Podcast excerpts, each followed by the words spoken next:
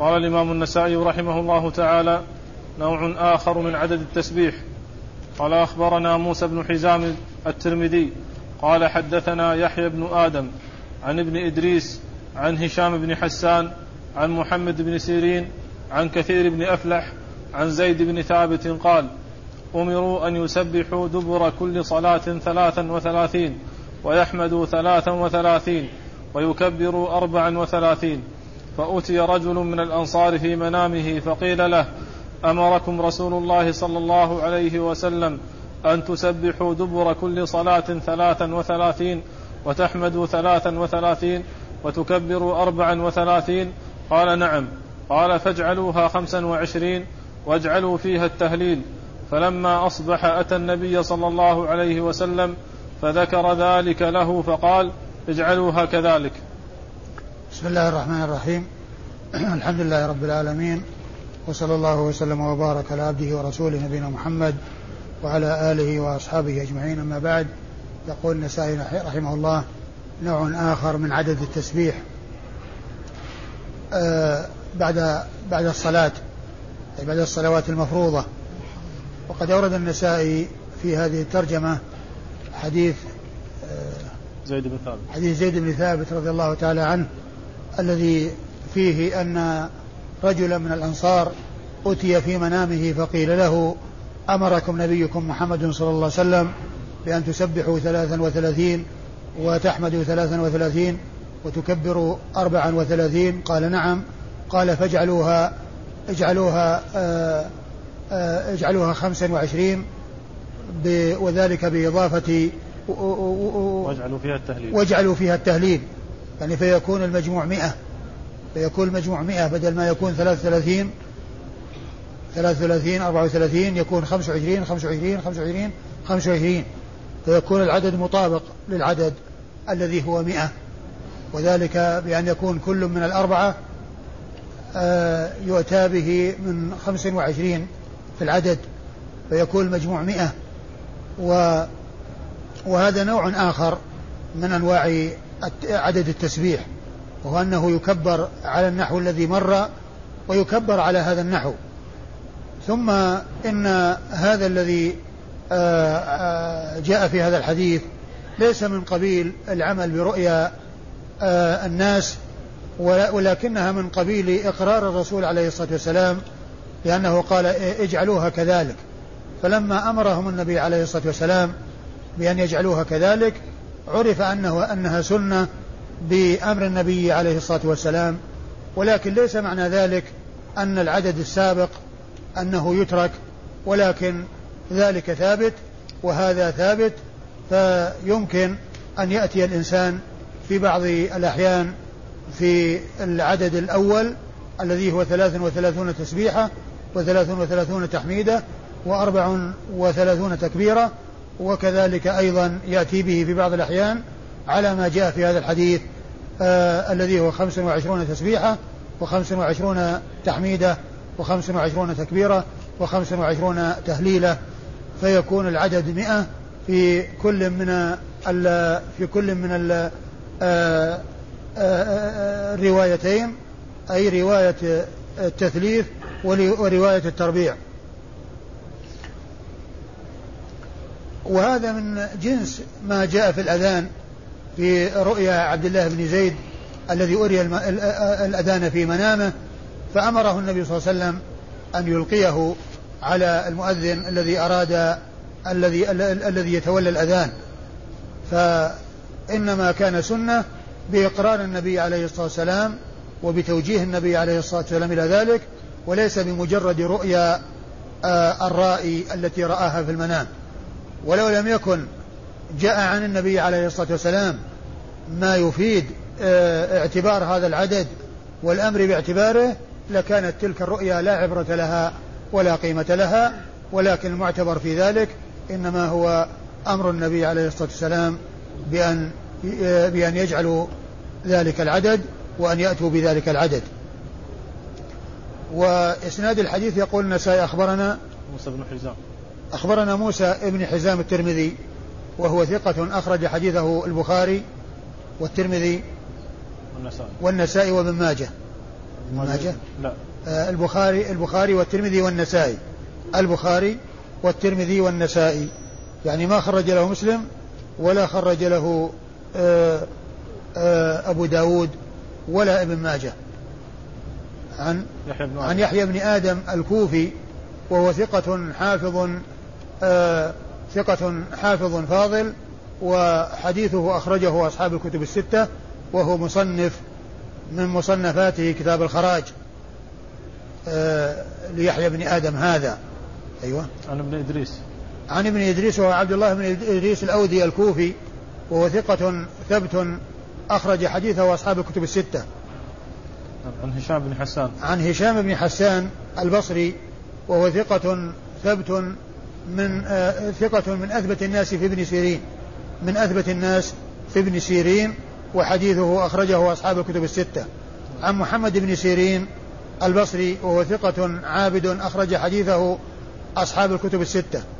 عن كثير بن عن كثير بن أفلح المدني وهو ثقة أخرج حديثه النساء وحده. عن زيد بن ثابت الأنصاري صاحب رسول الله عليه الصلاة والسلام وهو صحابي مشهور. أخرج حديثه أصحاب الكتب الستة. ثم قال رحمه الله تعالى أخبرنا عبيد الله بن عبد الكريم أبو زرعة الرازي. قال حدثنا أحمد بن عبد الله بن يونس. قال حدثني علي بن الفضيل بن عياض عن عبد العزيز بن أبي رواد عن نافع عن ابن عمر أن رجلا رأى فيما يرى النائم. قيل له بأي شيء أمركم نبيكم صلى الله عليه وسلم؟ قال أمرنا أن نسبح ثلاثا وثلاثين ونحمد ثلاثا وثلاثين ونكبر أربعا وثلاثين فتلك مئة. قال سبحوا خمسا وعشرين واحمدوا خمسا وعشرين وكبروا خمسا وعشرين وهللوا خمسا وعشرين فتلك مئة. فلما أصبح ذكر ذلك للنبي صلى الله عليه وسلم فقال رسول الله صلى الله عليه وسلم افعلوا كما قال الأنصاري. ثم ورد النسائي حديث عبد الله بن عمر رضي الله تعالى عنهما وهو دال على ما دل عليه حديث زيد بن ثابت الذي قبله من جهة الرؤيا وحصول الرؤيا من ذلك الأنصاري ومجيئه إلى النبي عليه الصلاة والسلام وإخباره إياه بما رآه وأنه وأنه رأى في المنام أن أن التسبيح أنه قيل له في المنام أن التسبيح يكون 25 يكون 25 والتحميد 25 والتكبير 25 والتهليل 25 وأن يكون 100 وذلك مطابق للعدد الذي آه الذي كانوا آه كان قد قيل لهم من قبل أو كان قد آه بينه لهم رسول الله عليه الصلاة والسلام من قبل. فقال النبي عليه الصلاة والسلام افعلوا كما قال الأعرابي الأنصاري. افعلوا كما قال الأنصاري أي في هذه الرؤيا التي رآها. فهو مثل الذي قبله تماما من حيث الموضوع ومن حيث النهاية. والكل هو حكاية رؤيا ورجل من الأنصار والنهاية أن النبي عليه الصلاة والسلام قال اجعلوها كذلك أو افعلوا كما قال الأنصاري. أي أنه يشرع لهم أن يفعلوا ذلك لكن لا يعتبر هذا نسخا وتركا للسابق بل هذا سنة وهذا سنة ويمكن أن يأتي الإنسان بما ورد في بعض الأحيان وما ورد من الأنواع الأخرى في أحايين أخرى. وإسناد الحديث يقول نسائي أخبرنا عبيد الله بن عبد الكريم أبو زرعة الرازي. عبيد الله بن عبد الكريم ابن عبد الكريم أبو زرعة الرازي. هذا ثقة إمام آه ناقد آه مشهور وكلامه في الرجال كثير. وكثيرا ما ينقل ابن أبي حاتم في كتابه الجرح والتعديل عن أبيه أبي حاتم وأبي زرعة. الكلام في الرجال جرحا وتعديلا فهو محدث ناقد وكلامه في الرجال كثير ومشهور. آه إذا يقال آه وثقه أبو زرعة الرازي أو قال فيه أبو زرعة الرازي كذا فهو من النقاد الذين لهم في لهم كلام في الرجال جرحا وتعديلا. وهو ثقة إمام حافظ مشهور أخرج حديثه مسلم أخرج حديثه مسلم والترمذي والنسائي وابن ماجه. هكذا؟ نعم. مسلم والترمذي والنسائي وابن ماجه. وعند وله عند مسلم حديث واحد في الدعاء في كتاب الدعاء أو في آه، حديث واحد في صحيح مسلم رواه عنه مباشرة. وهو آه، مقارن له من حيث الزمن لأن لأن مسلما رحمه الله ولد سنة 204 وتوفي سنة 261 وأما أبو زرعة الرازي ولد سنة 200 وتوفي سنة 64 يعني بعد وفاة مسلم بثلاث سنوات. توفي بعد وفاة مسلم بثلاث سنوات وولد قبله بأربع سنوات. وقد روى عنه مسلم في صحيحه حديثا واحدا في الدعاء. و وروى عنه آه، الترمذي والنسائي وابن ماجه. آه، وابو زرعة هذا لقى كنية اشتهر بها وقد اشتهر بها عدد من المحدثين قديما وحديثا من المتقدمين والمتأخرين. فأول من اشتهر بها آه، أبو زرعة ابن عمرو بن جرير البجلي وهو من التابعين ويروي عن أبي هريرة وعن غير أبي هريرة وهو الذي روى عنه آخر حديث في صحيح البخاري كلمتان حبيبتان للرحمن حبيبتان حبيبتان كلمتان خفيفتان على اللسان حبيبتان إلى الرحمن ثقيلتان في الميزان. سبحان الله وبحمده سبحان الله العظيم. فإن هذا الحديث هو آخر حديث في صحيح البخاري وقد رواه من طريق أبي زرعة آه، ابن عمرو بن جرير عن أبي هريرة رضي الله عنه. فهو أول من عرف بهذه التكنية الذي هو أبو زرعة من المحدثين.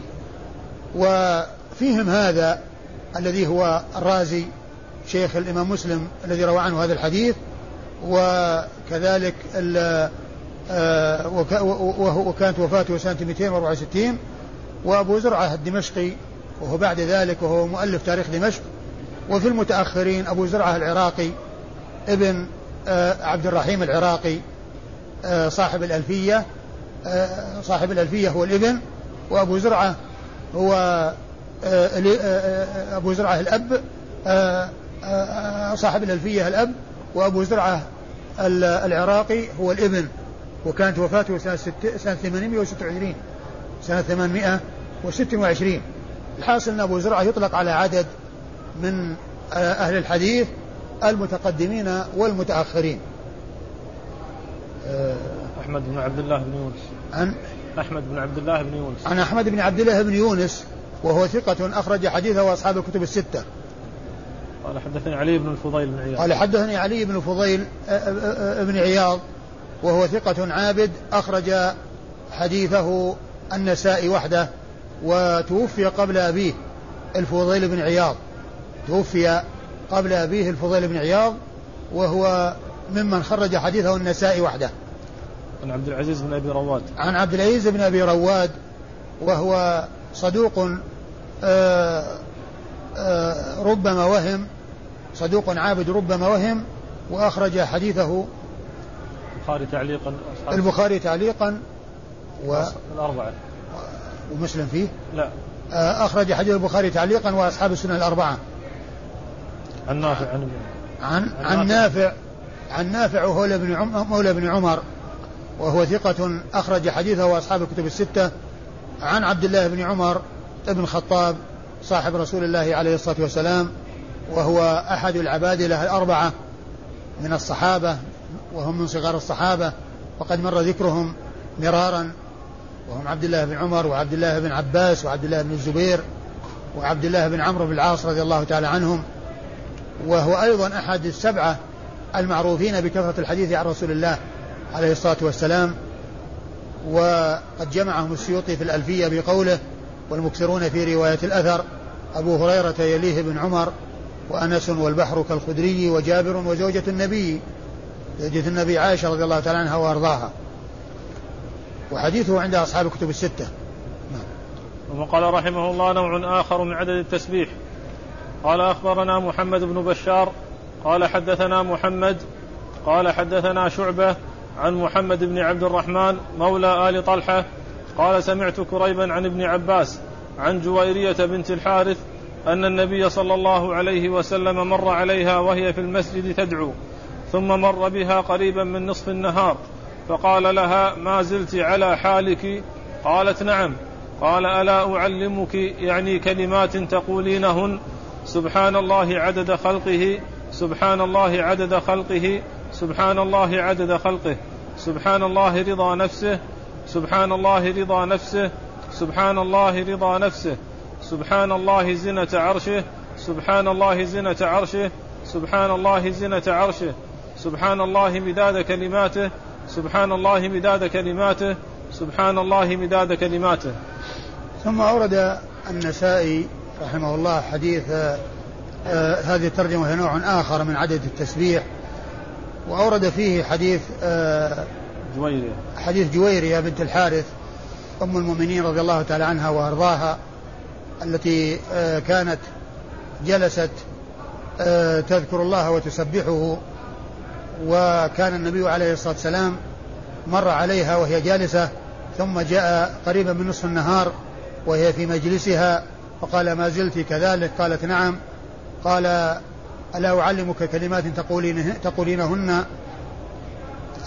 قال قالت نعم فأمرها أو أرشدها إلى أن تقول سبحان الله آه عدد خلقه ثلاث مرات سبحان الله رضا نفسه ثلاث مرات وسبحان الله زينة عرشه ثلاث مرات وسبحان الله مداد كلماته ثلاث مرات. كل كل جملة من هذه الجمل الأربع أو هذه التسبيحات الأربع تكررها ثلاثا لأن تأتي بها كل واحدة مكررة ثم تنتقل إلى الثانية. سبحان الله آه، عدد خلقه. سبحان الله عدد خلقه. سبحان الله عدد خلقه. ثم تنتقل إلى الثانية والثالثة والرابعة بحيث يؤتى بكل تسبيحة آه ثلاث مرات. أي أن هذا دعاء جامع وهو من الأدعية الجامعة التي آه يكون أجرها عظيما والتي يمكن أن تقوم مقام الدعاء الكثير أو الذكر الكثير وذلك لعمومها وشمولها وما اشتملت عليه من العموم والشمول. و آه محمد بن بشار. يقول سيخبرنا محمد بن بشار. أخبرنا محمد بن بشار. آه وقد جاء في الحديث يعني في في نفس الدعاء في آخره مداد كلماته مداد كلماته. والمراد بالمداد يعني ما يكتب به الكلام. وقيل إنه من المدد يعني وهو الكثرة. وكلمات الله عز وجل معلوم أنها لا تنحصر. كلمات الله لا تنحصر. وقد جاء في القرآن الكريم آيتان تدلان على عدم حصر كلام الله عز وجل. وأن البحور لو جعلت كلها مدادا وضوعفت أضعافا مضاعفة فإن البحور تنتهي وكلمات الله تعالى لا تنتهي. كما قال الله عز وجل في آخر سورة الكهف قل لو كان البحر مدادا لكلمات ربي لنفد البحر قبل أن تنفد كلمات ربي ولو جئنا بمثله مددا وفي سورة لقمان ولو أن ما في الأرض من شجرة أقلام والبحر يمده من بعده سبعة أبحر ما نفدت كلمات الله. والمقصود من ذلك أي أن آآ آآ تسبيح الله عز وجل تسبيحا كثيرا لا ينحصر وأنه لا ينحصر وكلام الله عز وجل لا ينحصر فلا يمكن أن يكون له نهاية وذلك أن الله تعالى لا بداية له ولا نهاية له فلا بداية لكلامه ولا نهاية لكلامه فكلامه لا ينحصر والمخلوقون كلامهم ينحصر لأن لهم بداية ولهم نهاية. وأما الله عز وجل فإنه لا بداية له ولا نهاية له فكلامه لا حصر له ولا نهاية له. ولهذا جاء في القرآن هاتان الآيتان الدالتان على عدم آه، حصر كلام الله عز وجل وأنه لو كانت البحور الزاخرة وتضاعف أضعافا مضاعفة مثلها وأضعافها فإنه تنتهي البحور وينتهي ذلك المداد ولا ينتهي كلام الله عز وجل أو لا تنتهي كلمات الله سبحانه وتعالى وذلك لأنه لا بداية له ولا نهاية له فلا نهاية لكلامه ولا حصر لكلامه سبحانه وتعالى فهو لا ينحصر ولا ينتهي ل آه، آه، لأنه لا بداية له ولا نهاية له. هو الأول فليس قبله شيء وهو الآخر فليس بعده شيء سبحانه وتعالى. محمد بن بشار. يقول سيخبرنا محمد بن بشار. محمد بن بشار البصري آه يلقب بن دار وهو ثقة أخرج حديثه أصحاب الكتب الستة. بل هو شيخ لأصحاب الكتب الستة. كلهم روى عنه مباشرة وبدون واسطة. وهو من صغار شيوخ البخاري لأنه توفي قبل وفاة البخاري بأربع سنوات. البخاري توفي سنة 256 ومحمد بن بشار توفي سنة 252 وقد وافقه في سنة الوفاة وفي كون وفي الكون آه وفي كون كون شيخا لأصحاب الكتب الستة جميعا اثنان آخران. هما محمد بن المثنى الملقب الزمن ويعقوب بن إبراهيم الدورقي فهؤلاء الثلاثة ماتوا في سنة واحدة وكل منهم شيخ لأصحاب الكتب الستة. ويمتاز محمد بن المثنى مع محمد بن بشار أنهما اتفقا في أيضا سنة الولادة. اتفقا في سنة الولادة وسنة الوفاة واتفقا في الشيوخ والتلاميذ وكونهما جميعا من أهل البصرة. ولهذا قال الحافظ بن حجر آه لما ذكر محمد المثنى قال وكان هو بن دار كفر سيريهان. ومات في سنة واحدة. كان كفر سيريهان يعني ما أحد يتقدم ولا يتأخر عن الثاني. متساويان في, في سنة الولادة ومتساويان في سنة الوفاة ومتساويان في الشيوخ والتلاميذ ومتساويان في كونهما من أهل البصرة.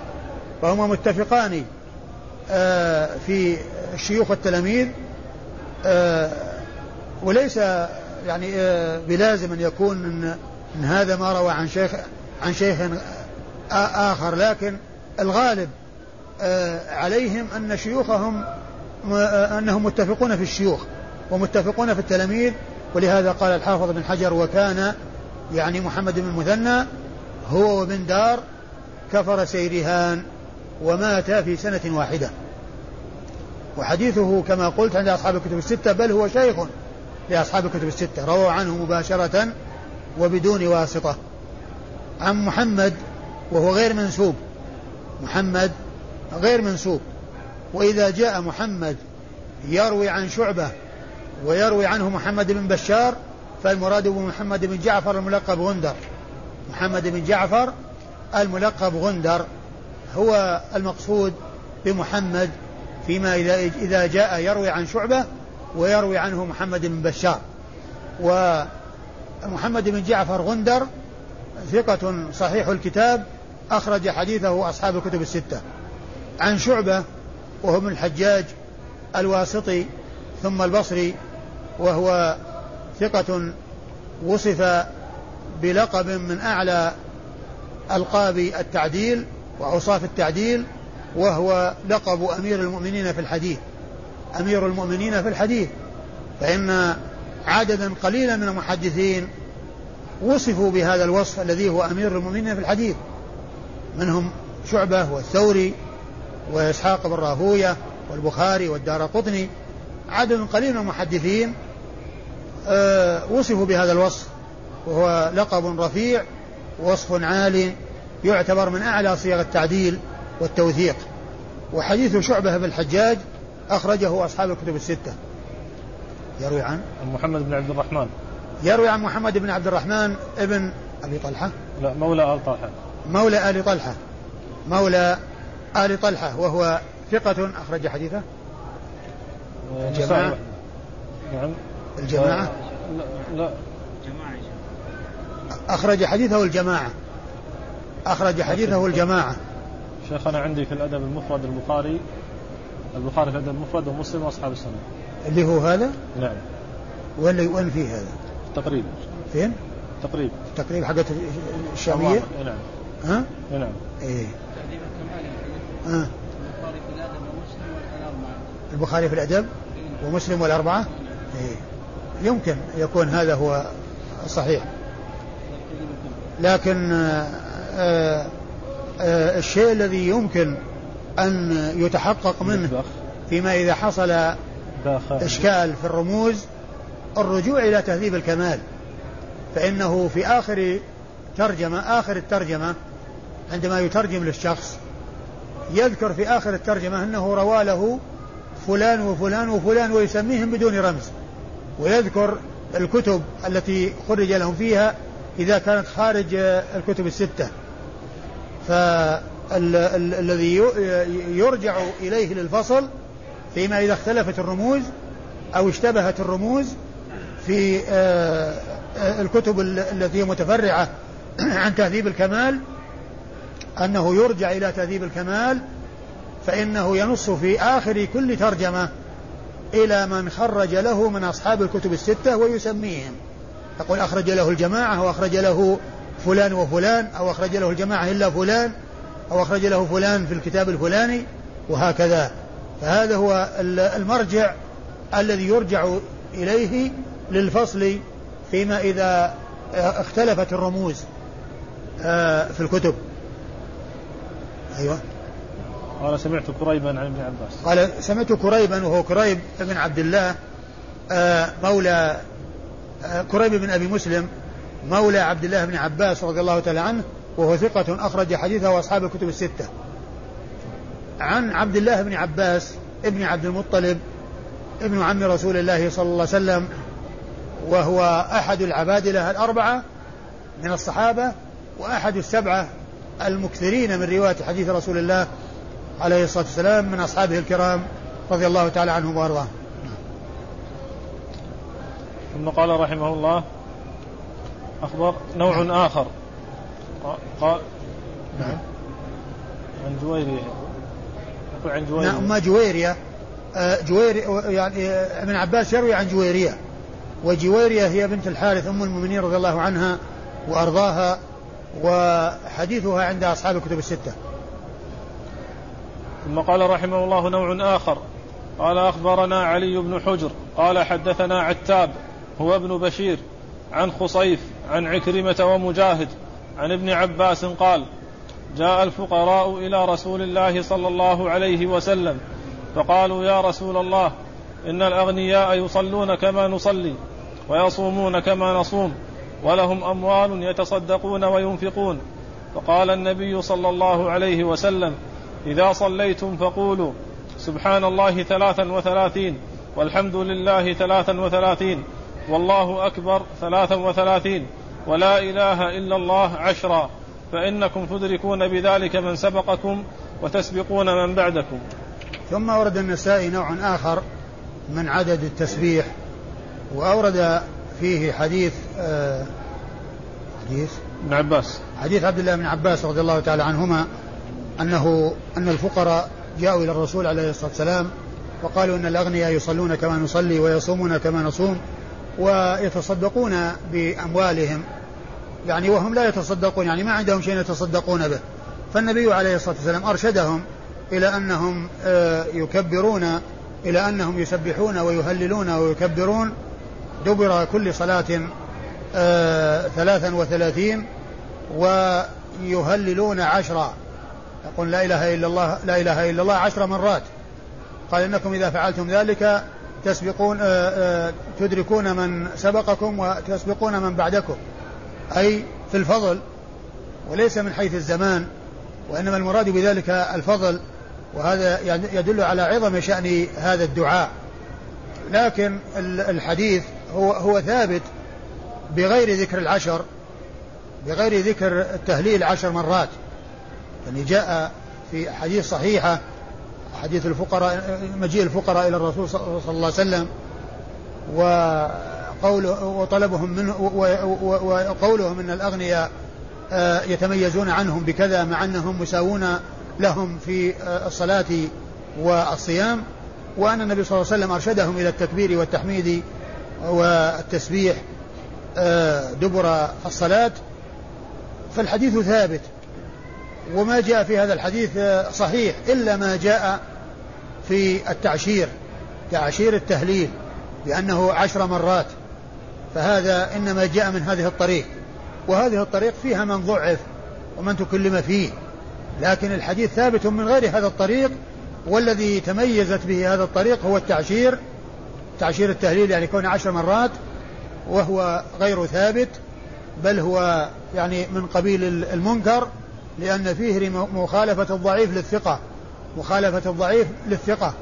لأن لأن سبقنا أن عرفنا أن الشاذ ما يخالف فيه الثقة منه أو ثق منه والمنكر ما يخالف فيه الضعيف الثقة. وهنا خالف ضعيف ثقة أو ثقات فيما يتعلق بذكر عدد التهليل فإنه جاء هنا عشرا ولم يأتي بهذا العدد عند من غير هذا الطريق. ف في الألباني لما ذكر الحديث في آه، ضعيف سنن النسائي قال إنه منكر بتعشير التهليل. يعني بتعشير التهليل لأنه ما جاء إلا من هذا الطريق. وهذه الطريق فيها من تكلم فيه من حيث سوء الحفظ ومن حيث الخطأ. وإسناد الحديث يقول النسائي أخبرنا علي بن حجر. أخبرنا والحديث الذي فيه ذكر مجيء الفقراء إلى الرسول صلى الله عليه وسلم وأمره إياهم بأن يسبحوا ويهللوا هو موجود حتى في الأربعين النووية. هو من جملة أحاديث الأربعين النووية. يعني الذي فيه ذكر مجيء الفقراء إلى الرسول صلى الله عليه وسلم وقولهم ما قالوا وقول النبي صلى الله عليه وسلم لهم بأن يسبحوا ويكبروا ويحمدوا دبر كل صلاة. جاء ذلك في أحاديث صحيحة وقد أورده النسائي وأورده آه، النووي في جملة الأربعين. آه، ومن المعلوم أن الحافظ بن رجب رحمة الله عليه شرح كتاب النووي آه، وزاد عليه ثمانية أحاديث فصار شرحه لخمسين حديثا من جوامع الكلم. وشرحه شرح وافي لتلك الأحاديث التي جاءت في الأربعين للنووي وفيما زاده ابن رجب عليها وهو كتاب نفيس. والمناسبة هي كون حديث مجيء الفقراء هو موجود في أحاديث الأربعين. آه، أخبرنا؟ علي بن حجر. يقولنا سيخبرنا علي بن حجر. علي بن حجر بن إياس السعدي المروزي. وهو ثقة حافظ أخرج حديثه البخاري ومسلم والترمذي والنسائي. البخاري ومسلم والترمذي والنسائي. وقد أكثر عنه الإمام مسلم. أكثر عنه الإمام مسلم في صحيحه. وحديثه كما ذكرت وهو ثقة حافظ أخرجه البخاري ومسلم والترمذي والنسائي. عن عتاب. عن عتاب وهو ابن بشير. عتاب وهو ابن بشير وهو صدوق يخطئ وحديثه أخرجه البخاري و أبو داود والترمذي والنسائي. وأبو داود والترمذي والنسائي. وقوله هو ابن بشير هذه الجملة يؤتى بها حتى يميز أو يعرف بالشخص الذي ذكر باسمه دون أن ينسب. ويكون الاتيان بهذه الجملة أو بمثل هذه الجملة ممن دون التلميذ يعني ممن دون علي بن حجر الذي قال هو ابن بشير النسائي أو من دون النسائي النسائي أو من دون النسائي. وأما علي بن حجر فهو لا يحتاج إلى أن يقول هو ابن فلان لأنه شيخه ينسبه كما يريد. لأن مثل النسائي أحيانا ينسب شيخه ويأتي بسطر تقريبا ينسب فيه شيوخه. في بعض الأحيان يأتي النسائي بسطر كامل يذكر فيه نسب شيخ من شيوخه أو قريب من السطر.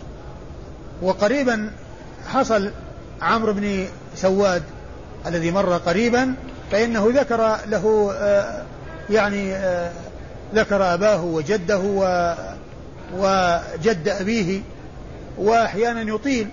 الحاصل أن الراوي لا يحتاج إلى أن يقول هو ابن فلان. كلمة هو يحتاج إليها من دون التلميذ. أما التلميذ فينسبه كما يريد ويمدحه كما يريد ويثني عليه كما يريد. يعني يقول أخبرنا الثقة أو أخبرنا الصدوق أو أخبرنا فلان ابن فلان أبو فلان في المكان الفلاني في البلد الفلاني أو في الزمن الفلاني. يعني يتكلم كما يريد. لكن من دون التلميذ عندما يريد أن يضيف شيئا يوضح به ذلك الشخص يأتي بكلمة هو أو يعني. يأتي بكلمة هو ابن فلان أو يعني ابن فلان. حتى يعرف بأنها زيدت ممن دون التلميذ. ولم وعندما أرادوا أن يزيدوا ما ما استغنوا عن كلمة هو وقالوا فلان ابن فلان لأنه لو قيل عتاب بن بشير لفهم أن الذي قال هذا هو تلميذه. لو جاء لو لو, لو ذكر في الإسناد عتاب بن بشير بدون هو لفهم أن الذي قال هو التلميذ. لكن لما جاءت هو عرف بأن هذا ليس من التلميذ وإنما هو ممن دون التلميذ وهذا من دقة المحدثين وعنايتهم بتعيين الأشخاص دون أن يكون هناك لبس أو أن الكلام قد يضاف إلى غير قائله. أو يضاف إليه يضاف إلى التلميذ يعني ما لم يقله. وعن عن؟ خصيف. عن خصيف بن عبد الرحمن الجزري. خصيف بن عبد الرحمن الجزري وهو صدوق سيء الحفظ واختلط بأخره وحديثه أخرجه أصحاب السنن الأربعة. أصحاب السنن الأربعة. أصحاب السنن الأربعة. عن عكرمة ومجاهد. عن؟ عن عكرمة ومجاهد. عكرمة ومجاهد. عن عكرمة ومجاهد.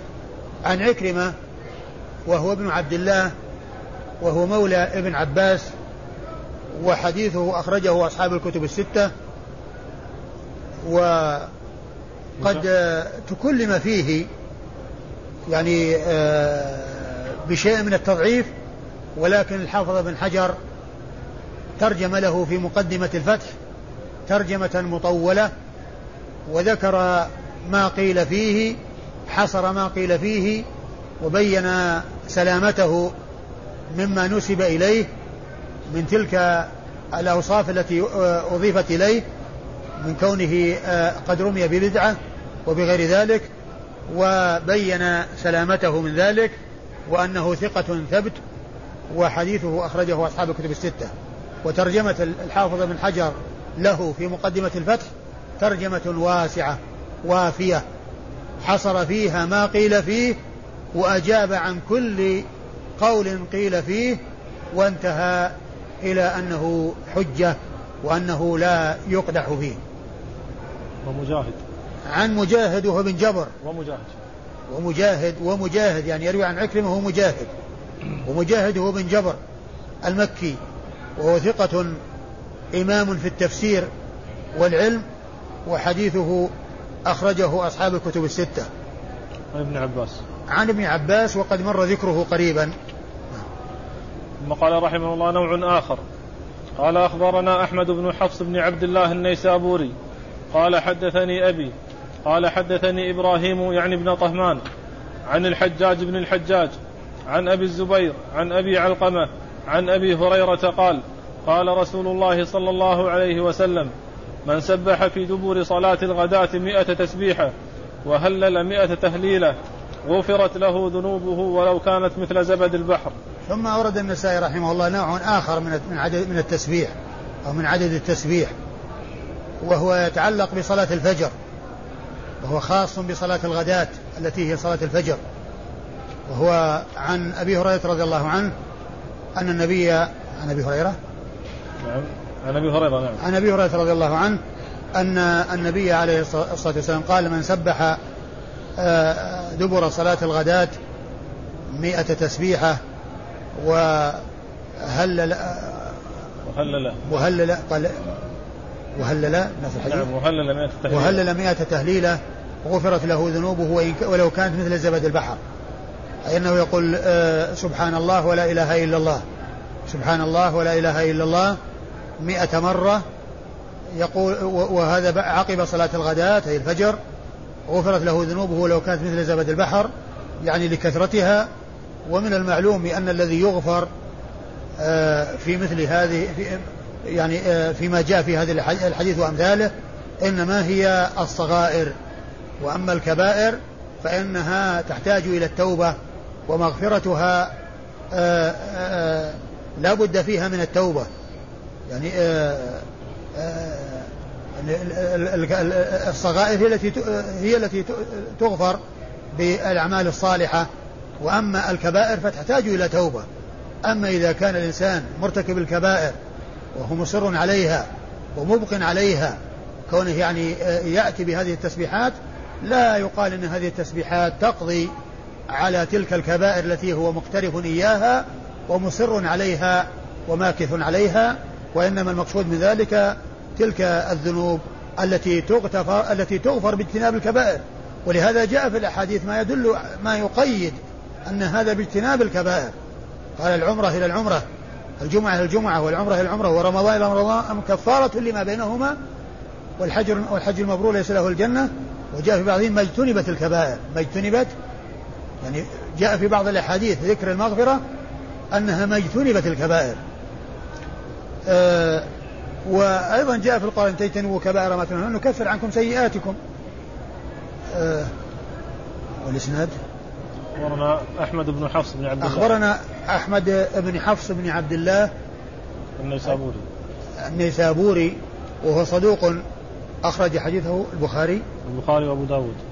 البخاري وأبو داود وإيش والنسائي. أبو البخاري وأبو داود والنسائي. يروي عن أبيه حفص بن عبد الله النيسابوري وهو صدوق أيضا أخرج حديثه البخاري وأبو داود والنسائي وابن ماجه. وابن ماجه. وابن ماجه. زيادة على ابنه روى له ابن ماجه. عن قال حدثني إبراهيم بن طهمان. حدثني إبراهيم. يعني ابن طهمان. يعني ابن طهمان. إبراهيم يعني ابن طهمان وهو ثقة يغرب وحديثه أخرجه أصحاب الكتب الستة. يعني وقوله يعني ابن طهمان هي مثل هو ابن بشير التي مرت قريبا. أحيانا يأتون بكلمة هو وأحيانا يأتون بكلمة يعني. وكلمة يعني هذه فعل مضارع. لها فاعل ولها قائل. ففاعلها ضمير يرجع إلى آه اللي قبله منه يعني حدثني أبي هو آه، يرجع إلى حفص بن آه، ابن عبد الله. كلمة يعني فاعلها ضمير مستتر. هو يعني هو يعني الذي هو حفص بن عبد الله النيسابوري. وقائلها هو من دون ذلك التلميذ الذي هو حفص إما ابنه آه ابنه آه أحمد. أحمد أو النسائي أو من دون النسائي.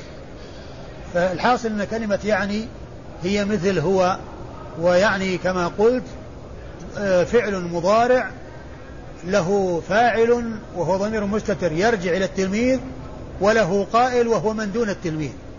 وله قائل وهو من دون التلميذ المتكلم بكلمة يعني من دون التلميذ.